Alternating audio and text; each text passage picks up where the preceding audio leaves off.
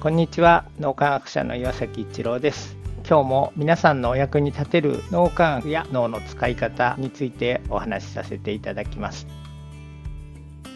古分離思考が強かった僕は以前リーダーというのは部下に指示命令をして自分の思ってることをやらせるのがリーダーだととんでもない誤解をしていました。脳科学でリーダーシップや経営のことを裏付けるようになって分かったのは素晴らしいリーダーは全く違う脳の使い方をしているということです。素晴らしいリーダーの脳の使い方というのはまず信頼関係をメンバーのみんなと築いていく。そして世の中の役に立てるチームを作ろうとか社会が少しでも良くなる活動をしようというようにみんなが共感してくれる大義ある志をメンバーの人たちに伝えていく。その時に自分が大体験をしてその体験を共有すること。それはメンバーのみんなと一緒に心震える感動体験をすることで心が一つになっていく。それが素晴らしいリーダーの脳の使い方であるということが脳科学の研究から分かってきました。そんな心震える感動体験を共にすることでメンバーの人たちがこの人と一緒に仕事をしてみたいと思ってくれる。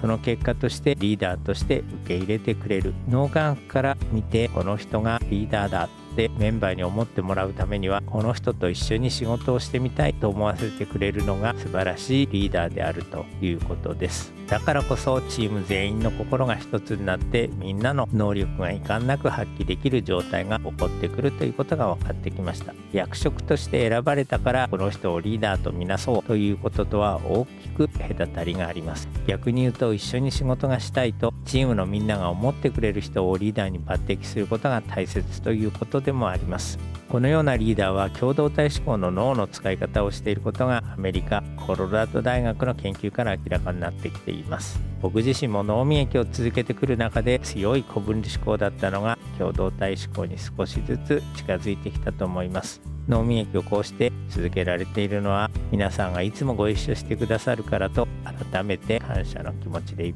ぱいです。